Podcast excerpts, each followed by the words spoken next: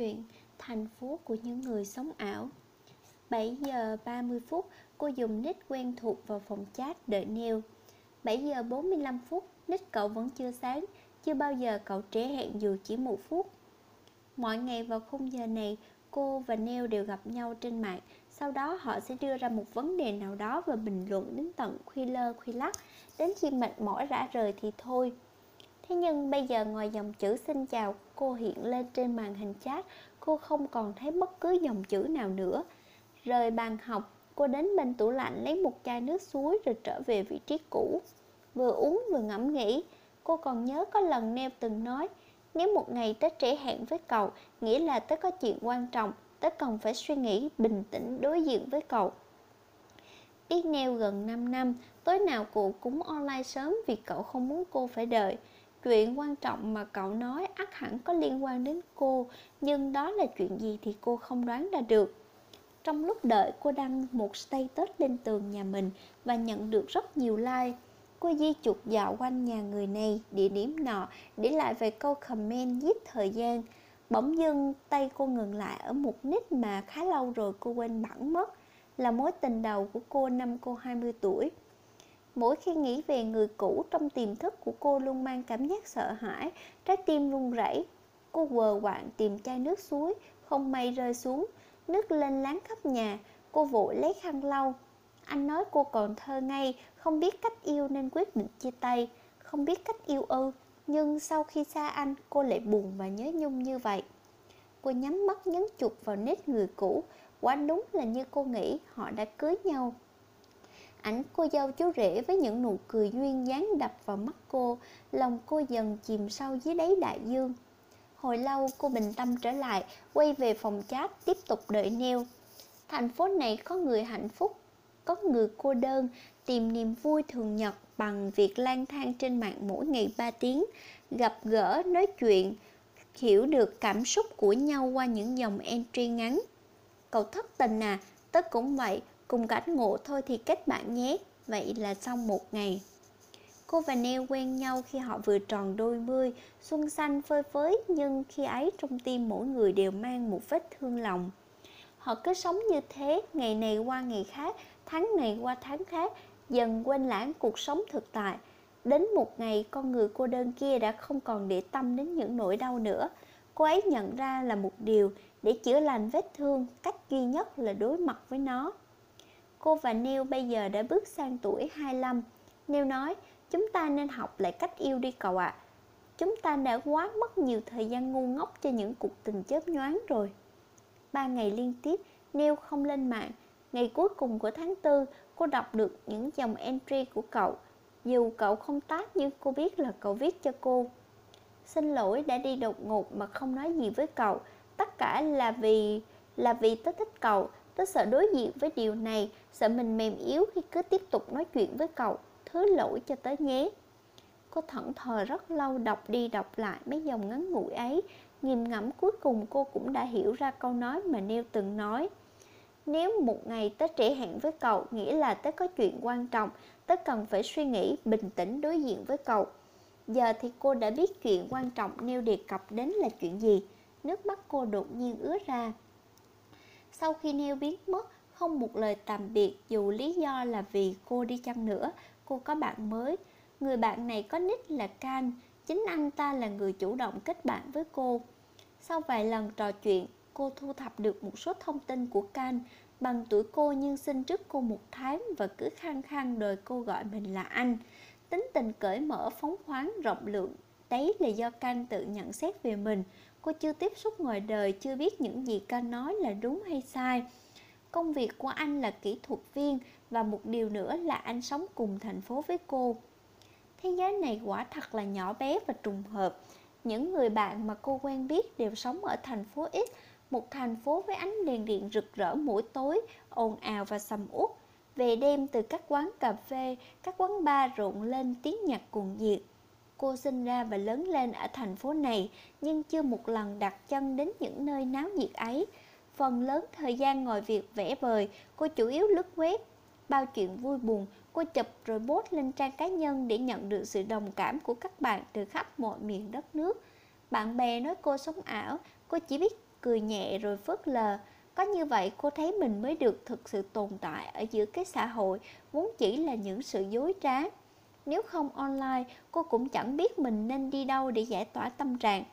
Cuộc sống bình lặng quá, cô sợ mình sẽ hóa thành người vô cảm, không còn cảm biết đến yêu đương là gì. Trong list friend của cô, có những người cô chưa hề nói chuyện lần nào, nhưng cũng có vài người từ lúc quen cô đã kết thân với họ, mở ra một tình bạn lâu dài. Một tối bình yên ba ngày trước, can đột nhiên đề nghị, chúng ta gặp nhau đi. Em chưa sẵn sàng, cô đáp. Tụi mình quen nhau cũng lâu rồi, em còn ngần ngại gì nữa hơn chúng ta lại ở chung thành phố mà. Cô đọc dòng chữ hiện lên trong khung chat, bất chợt không biết phải gõ gì. Em cần thời gian, Hồi lâu sau cô gõ từng chữ, tốc độ đánh chữ của cô rất chậm. Vậy cho em một ngày thôi. Sau một ngày cô đồng ý gặp Can tại quán cà phê gần ngay trung tâm thương mại thành phố. Không quá khó để họ nhận ra nhau vì cả hai đều đã xem hình của đối phương trên ảnh bìa tường nhà họ. Ngoài đời thường canh kiệm lời, anh chỉ nói những gì cần nói và luôn khiến cô cười. Đôi lần nhìn sâu vào đôi mắt của canh, cô cảm thấy quen thuộc, Dường như cô đã từng nhìn thấy đôi mắt thâm thẳm ấy ở đâu rồi Nhưng lại không tài nào nhớ ra nổi Nửa năm sau canh ngỏ lời yêu cô Cô chấp nhận không một giây suy nghĩ vì cô đã phần nào hiểu hết con người của anh Chính trực và đứng đắn.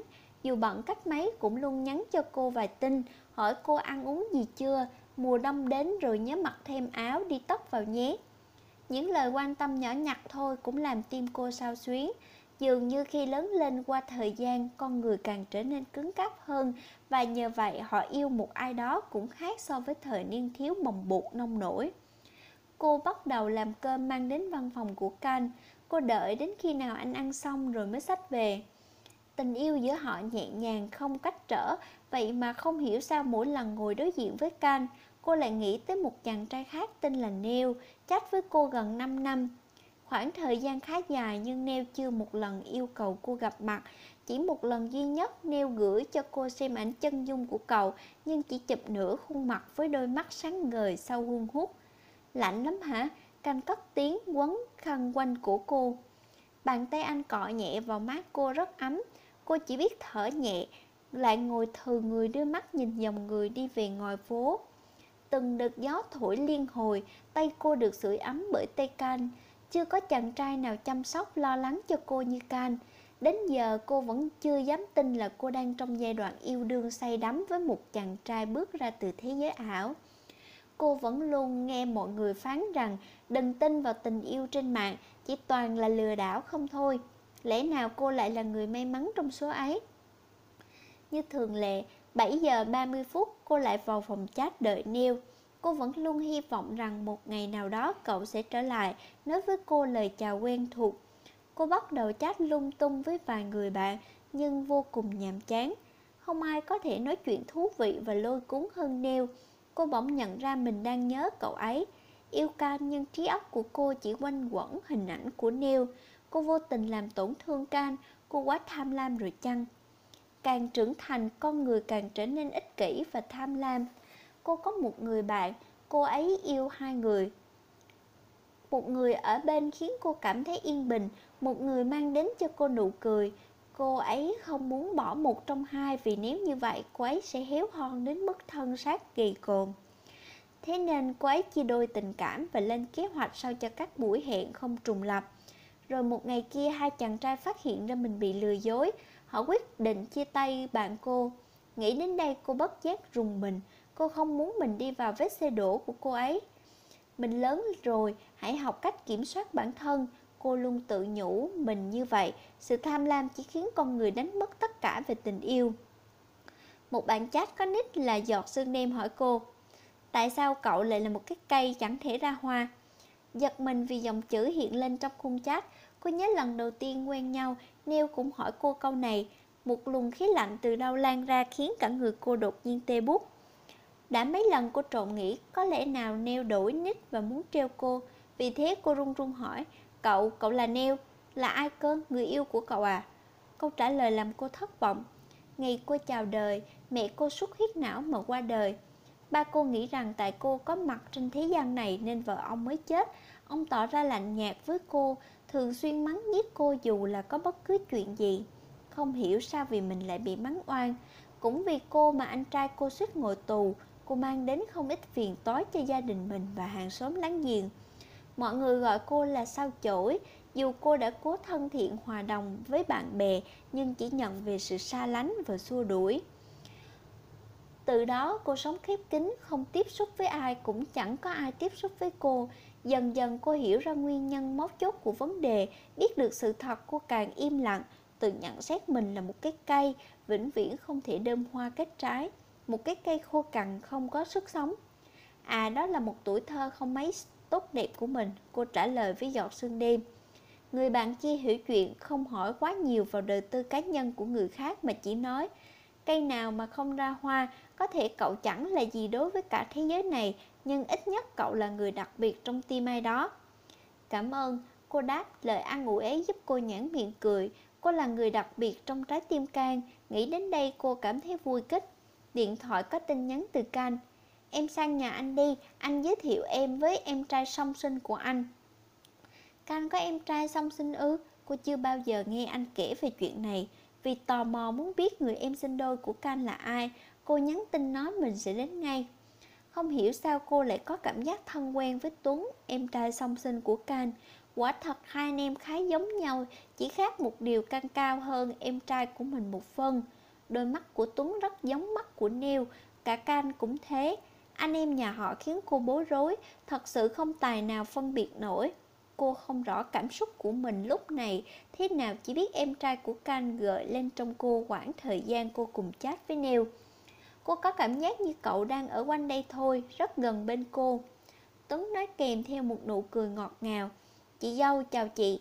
Giọng nói cậu ngân nga như tiếng chuông giáo đường đánh nhẹ vào tim cô. Bất giác cô không biết phải nói gì, cứ đứng ngay người ra đó. Em sao thế? Căng đẩy nhẹ vai cô. Tuấn chào em kìa. Cô sực tỉnh lắp bắp. Xin chào. Sự vụng về của cô khiến Tuấn không nhịn được cười. Ánh mắt của cậu như muốn nói lên rằng Cô gái này thực sự rất thú vị, nhưng tiếc thay cô là bạn gái của anh Can. Cậu phải biết giữ lễ phép, không phải là mất mặt anh Can. Bố mẹ đi công tác, nhà chỉ có hai anh em. Cô và Tuấn ngồi phòng khách xem phim hoạt hình. Can đang làm bánh trong bếp đãi cô. Mùi bánh thơm phức tỏa ra chung quanh căn phòng có đặt lò sưởi, hơi ấm xua tan khí lạnh đêm đông. Làm sao mà chị quen anh em hay vậy? Tuấn bất ngờ hỏi. Hả? Cô giật mình, quýnh quán thế nào làm rơi cả đĩa cốm sấy xuống sàn nhà. Tuấn không người nhặt giúp cô, tráng họ cùng nhau. Cô vội đứng dậy, vắn tóc đáp là quen trên mạng. Sao chị lại chấp nhận làm bạn gái anh Can? Anh ấy là kẻ đào hoa đấy chị ạ. À. Tuấn nói, mắt nhìn màn hình tivi. Vậy ư, cô liếc vào trong bếp trầm ngâm. Chị không nghĩ thế. Trước khi Can đem bánh ra, Tuấn hỏi tiếp một câu nữa. Thế chị yêu anh ấy chứ? Yêu ư, Cô nhíu mày đâm chiêu rất lâu. Cô chưa từng nghĩ đến điều này. Căng hẹn cô đồng ý đi. Căng nhắn tin cô hồi đáp. Ngoan ngoãn làm cô bạn gái không tì vết bên cạnh Can Anh cũng không đòi hỏi quá nhiều. Anh cho cô khoảng trời tự do khi cô cần. Anh sẽ có mặt dù có bận cách mấy. Anh cũng sẽ sắp xếp thời gian để đến với cô. Cô tâm sự, anh lắng nghe Cô khóc, anh cho cô mượn vai Chỉ vậy thôi, tình yêu đơn có thế có quá nhạt nhẽo không? nhưng cô luôn tìm được cảm giác an vui khi ở cạnh Can. Cách mà Can yêu khiến cô thấy ấm lòng. Còn cô có yêu anh không? Mạch suy nghĩ trong cô đứt đoạn khi Can đặt đĩa bánh xuống bàn. Anh lấy một cái đi cho cô, tạp về vẫn chưa cởi ra. Hai chị em đang nói xấu anh đúng không? Em nhắc chị ấy cẩn thận với anh vì anh là một kẻ háo sắc. Tuấn nói, Can cười hê hê. Chị dâu em rất tin anh, đúng không Sam? Anh quay sang cô hỏi cô bằng một nụ cười. Cô gật đầu vì ngoài hành động này cô không biết mình phải nói gì thêm nữa. Hơn 10 giờ canh đưa cô về. Họ đi bộ bên nhau cùng nhau tận hưởng cái không khí mùa đông đang vây quanh trên từng con phố. Bàn tay họ mấy lần chạm vào nhau nhưng không ai có ý định nắm lấy. Có nhiều lúc cô hoài nghi tình cảm của Can dành cho mình nếu anh thật sự yêu cô thì sao không có chủ động hôn cô Đúng thế, Họ chưa hôn nhau, ôm nhau lần nào, cầm tay cũng chưa. Cách căng yêu vừa xa vừa gần làm cô hoang mang quá đổi. Đến trước cổng nhà cô, canh đột nhiên nói trong khi suốt đường về anh không hề hé môi. Có vẻ như Tuấn rất là quý em, Khi nào rảnh em đến nhà chơi với thằng bé Cô đón nhận đề nghị của Cang bằng ánh mắt tròn xe Thằng bé không có bạn, nó chỉ lủi thủi một mình Giọng căng trùng xuống. Mà anh thì lại bận quá. Được rồi, đừng quá lo lắng em sẽ giúp anh. Cô trấn can. Anh đúng là một người anh trai tốt. Nghe được câu nói này của cô Anh nhẹ cả người như trút được đi tảng đá đè nặng lòng ngực. Vừa mở cổng cô vừa nghĩ mãi Tuấn có thật sự là em sinh đôi với Can? Lớn lòng ngồng vậy vẫn để anh trai lo lắng thế ư? Như đã hứa Cô đến nhà Can thường xuyên hơn Bầu bạn cùng Tuấn để cậu bớt hiu quạnh. Tuấn cho cô xem cuốn anh bơm ảnh gia đình. Chỉ tay vào từng tấm Cậu nói với vẻ hồn nhiên Đây là em, đây là anh Can. Tấm này hai anh em chụp chung lúc đi nghỉ mát ở Helsinki. Đúng vào dịp Giáng sinh tuyết rơi đầy đường. Còn tấm này chụp em lúc tốt nghiệp đại học. Bắt cô chợt dừng lại ở tấm ảnh chỉ chụp nửa khuôn mặt Đôi mắt sáng ngời. Cô chỉ vào và hỏi Thế còn tấm này là em hay anh Can? Chị không nhận ra bởi đôi mắt hai người khá giống. Là... là chị xuống nhà rót cho em một cốc nước được không? Tuấn ấp úng đánh trống lãng. Thấy lạ nhưng cô cũng không có để ý, Xuống nhà dưới rót cho Tuấn một cốc nước lạnh. Lúc đêm lên phòng, cậu ôm bụng nằm quằn quại trên giường. Cô hốt hoảng, đặt ly nước lên bàn. Nhất thời cô không biết xử trí ra sao. Cô rút điện thoại định gọi cho Can nhưng sơ ý làm rớt xuống đất. Tuấn chỉ tay vào ngăn kéo, Cô mở ra góc bên phải có một vị thuốc. Cô dơ lên nhìn cái gật đầu của cậu, Cô mới an tâm bóc ra một viên thuốc đưa cho cậu cùng với ly nước. Uống thuốc vào, cậu dần khỏe, Cô hỏi Bệnh à em làm chị xích đứng tim đấy. Bệnh xoàng thôi chị ạ à. Thỉnh thoảng em vẫn lên cơn đau tim như thế, Nhưng uống thuốc là khỏe à. Xin lỗi vì đã khiến cho chị lo lắng. Tuấn bẻ bẻ mấy ngón tay. Giờ thì cô đã hiểu vì sao Can lại muốn cô đến chơi cùng Tuấn. Ngó mắt tới cậu chủ yếu là vì anh sợ em trai mình xảy ra chuyện bất trắc mà không có anh bên cạnh. Tuấn hỏi cô thích gì nhất. Cô trả lời mình thích vẽ và cô vẽ một bức tranh phong cảnh đơn giản, Nhưng cậu xem cứ trầm trồ khen hoài làm cô ngại ngùng. Cứ thế mà họ bàn chuyện vẽ tranh đến khi căng về. Anh vào bếp nấu bữa trưa rồi gọi hai chị em xuống ăn. Mỗi lần cô làm cơm mang đến văn phòng cho anh, Nhưng hôm nay cô được giao nhiệm vụ ngó mắt tức Tuấn nhiều hơn. Anh chỉ còn cách là phải về nhà đích thân vô bếp nấu ăn. Trong lúc ăn, Tuấn nói với Canh, Anh à em ổn rồi, Không cần phải bắt chị dâu đếm trong chừng em đâu. Anh nên đưa chị ấy đến những chỗ đông người cho chị ấy giao tiếp, Như vậy sẽ tốt hơn là ở lì mãi trong nhà. Càng liếc mắt sang cô, Thấy cô không phản ứng gì mới hỏi lại nhóc em lần nữa. Em chắc là mình ổn chứ? Vâng anh trai, Tuấn vũ ngực Cuối tuần Can đưa cô đi gặp gỡ bạn bè của anh và luôn giới thiệu với họ rằng đây là bạn gái của tôi. Bạn bè của Can đều làm cùng ngành với anh, ai cũng tỏ ra thân thiện, tôn trọng cô. Ban đầu cô ngồi cùng với nhau những những người không quen biết, nghe họ nói cô cũng chẳng hiểu gì, nhưng dần dà cô cảm thấy thú vị. Quan sát vẻ ngoài, lắng nghe cách nói của họ, cô cũng hiểu được phần nào những gì họ đã và đang trải qua. Cuộc đời mỗi người không có giống nhau, những chuyện họ trải nghiệm cũng hoàn toàn khác nhau. Mỗi người đều có một cái hay riêng, cô đã từng nghĩ rằng cuộc sống của mình sẽ thật tẻ nhạt biết bao khi mọi người đều tránh xa cô vì họ sợ cô sẽ mang đến họ điều xui xẻo. Cô buồn bã, ngày ngày đều ôm máy tính qua nhiều lần trong khoảng thời gian 5 năm ấy, chat với Neo mỗi ngày 2 tiếng, tuổi xuân của cô trôi đi một cách lặng lẽ và bình an dù không rạng rỡ nhưng cũng không quá buồn chán ưu sầu.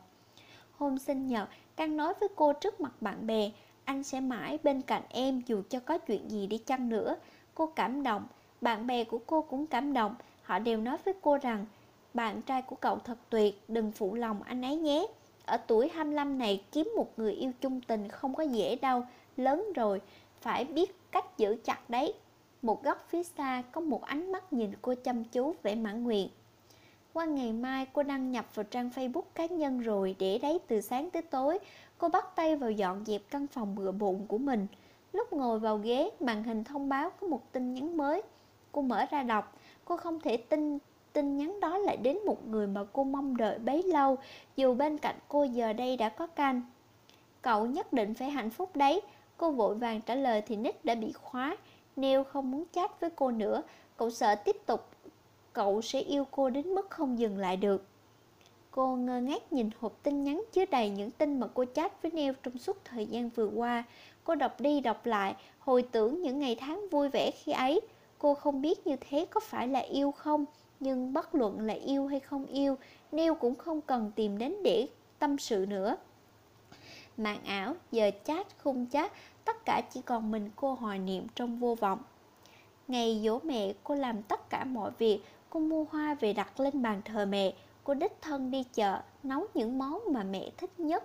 Ba cô về thấy nhà cửa tươm tất, mâm cơm cũng đã dọn sẵn. Ông chỉ hừ một tiếng, không nói gì rồi bước vào phòng. Cô thắp cho mẹ một nén nhang, chờ cho nhang tàn, cô vào phòng định gọi ba ra ăn cơm. Cô thấy ông gục đầu bên cửa sổ, cô xè xè bước tới, dòng ngàn ngàn. Con biết sự có mặt của con trên cõi đời này đã khiến mẹ ra đi, nếu được đổi lấy, con thà, thà mình không xuất hiện thì tốt hơn. Ba cô quay lại, ôm đứa con gái lớn ngồng ngọng vậy rồi mà vẫn còn biết ước. Là ba đã sai, là tại ba. Ông lặp đi lặp lại câu này không biết bao nhiêu lần, khóc cạn nước mắt, ông vuốt tóc con gái. Từ giờ trở đi, gia đình ba người chúng ta sẽ sống hòa thuận với nhau. Buổi tối đó, cả nhà cô quay quần, đầm ấm bên mâm cơm dỗ mẹ. Đã lâu rồi cô không được nhìn thấy nụ cười của ba, cũng lâu rồi không được thấy trong vẻ phấn khởi trên gương mặt anh trai. Cô chợt hiểu ra chỉ cần tự nguyện trao đi yêu thương sẽ tìm thấy niềm vui cho bản thân. Một buổi sáng vừa thức dậy, cô nhận được điện thoại từ Can, giọng anh đứt đoạn. Tuấn nhập viện, em có thể đến được không?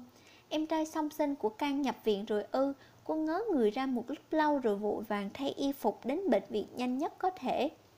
Tới nơi cô nhìn thấy Can đứng tựa vào tường ngồi phòng bệnh, vẻ âu lo ngập đầy trong đáy mắt, cô bước đến thật khẽ, lại gần anh cũng không nói gì. Tuấn mắc bệnh tim bẩm sinh, bệnh càng lúc càng nặng, có lẽ can bỏ lửng từng câu nói và cô cũng chẳng cần anh nói nốt phía sau. Cô định an ủi anh vài câu nhưng mở miệng ngay lúc này, dù là ý tốt cũng chẳng khiến anh vui được. Cô mở cửa phòng, Tuấn đang nằm im thiêm thiếp trên giường, đôi mắt nhắm nghiền. Đây là thời cơ tốt để cô có thể ngắm cậu một cách bình thản như chiêm ngưỡng những vị tinh tú qua kính hiển vi. Cô thốt lên khe khẽ, cậu ấy thật sự rất giống một người, Càng nhìn sâu vào đôi mắt đang lấy kia, sự hồ nghi trong cô càng tăng lên. Một cuộc gọi từ phía thầy giáo dạy vẽ của cô nói rằng tranh của cô sẽ được trưng bày ở phòng triển lãm. Và hôm ấy có rất nhiều người đến xem. Họ đứng tụm tấm vào một bức treo trên cao, tỉ mỉ quan sát và bình phẩm. Chỉ là bức tranh đơn giản cô vẽ vì gia đình mình. Ba người ngồi bên nhau trong bữa cơm tối, nụ cười tỏa sáng trên môi. Chẳng có gì nổi bật nhưng ai cũng gật gù khen Ít nhất thì mình cũng mang đến niềm vui cho người xa lạ qua một bức tranh Cô thầm nghĩ những ngày cuối đông, thời tiết dường như lạnh hơn, người ta gọi cái lạnh tiễn đưa năm cũ để chào đón một mùa xuân tươi đẹp sắp đến. Cô mang trái cây vào viện thăm Tuấn, cậu không ở trong phòng, trên giường là chiếc laptop đang hoạt động.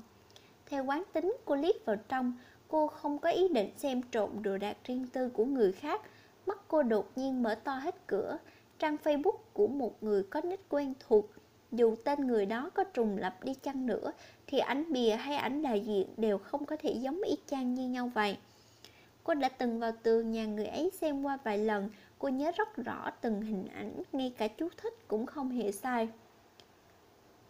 Đúng lúc tiếng kéo cửa phòng vang lên Cô ngoảnh đầu lại ấp mở Cậu, cậu là Neo. Tuấn sững sờ nhìn cô rồi nhìn laptop Cậu hiểu ra vấn đề Có muốn giấu cũng không còn kịp. Xin lỗi vì đã giấu giếm cậu lâu đến thế, Nhưng tớ không còn sự lựa chọn nào khác. Lúc tớ nhận ra tớ thích cậu Thì tớ buộc phải nghĩ đến điều này, Chính là rời xa cậu. Vì yêu nên mới có rời xa. Tớ biết điều này thực sự rất khó đối với tớ, Nhưng nếu cứ tiếp tục chat với cậu, Tớ sợ mình sẽ một ngày thích cậu nhiều hơn nữa. Tới lúc đó, tớ chỉ có thể khiến cậu đau lòng. Cậu giỏi lắm Neo Cậu đã diễn một vở kịch xuất sắc đấy. Nếu hôm nay tớ không tình cờ phát hiện Thì cậu còn định gạt tớ đến bao giờ nữa? Xin lỗi chỉ vì bất đắc dĩ Cậu khịt mũi rồi nói tiếp.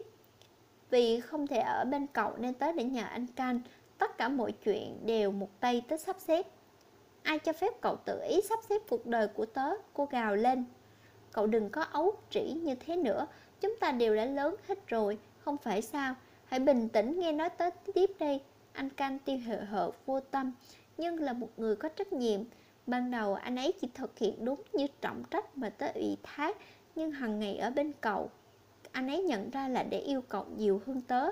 Chính miệng anh Canh nói với tớ những lời này. Đêm sinh nhật, nghe anh Canh hứa sẽ chăm sóc cậu cả đời. Tớ hoàn toàn yên tâm giao cậu cho anh ấy và có thể nhẹ lòng mà ra đi. Cậu xem, tớ sắp xếp vậy đã là ổn thỏa chưa? Hạnh phúc của cậu cũng là hạnh phúc của tớ Chỉ cần cậu vui là được này đồ ngốc, cậu lau nước mắt đi. Lớn rồi mà cứ khóc y như trẻ con vậy. Sao mà, cậu bây giờ đã là một cái cây có hoa rồi đấy. Nguồn nước chính là anh Can Vì vậy phải sống thật tốt bên anh ấy nhé. Những ngày sau đó cô luôn ở bên giường bệnh của Tuấn. Trò chuyện không dứt dù đôi lần cậu xen ngang nói rằng Mình cần phải chợp mắt một chút. Nhưng cô không đồng ý cho cậu ngủ vì cô sợ khi cậu ngủ rồi thì sẽ không tỉnh dậy nữa dù cô có nói nhiều thế nào kể biết bao nhiêu chuyện vui buồn thế gian cậu vẫn cứ ngủ. Cậu ngã đầu lên vai cô ngủ thật lâu thật sâu. Lạnh giá hay bão tố đôi mắt lấp lánh ấy mãi mãi không còn có thể mở ra được nữa. Chỉ một đêm duy nhất cô nằm mơ thế nêu cậu đứng trước một cánh cổng vẫy tay chào cô rồi từ từ bước qua cảnh cổng ấy biến mất không để lại chút dấu vết nào. Thành phố này có người đi rồi, có hai kẻ hạnh phúc bên nhau nhưng trong tim họ luôn chất chứa một nỗi buồn dai dẳng. Tuy mơ hồ nhưng chúng cứ bám riết họ từng giờ từng phút. Để chữa lành vết thương, cách duy nhất là đối mặt với nó. Đã đến lúc canh nên chấp nhận sự thật rằng người em trai mà anh yêu quý nhất trên đời đã vĩnh viễn đi xa còn cô cũng đối mặt với hiện tại rằng cô đã mất đi người bạn chân thành bước ra từ thế giới ảo có lẽ bài học mà tất cả chúng ta ai cũng đều được lĩnh hội sáng suốt nhất ở tuổi 25 đó chính là học cách cho đi để nhận về hạnh phúc.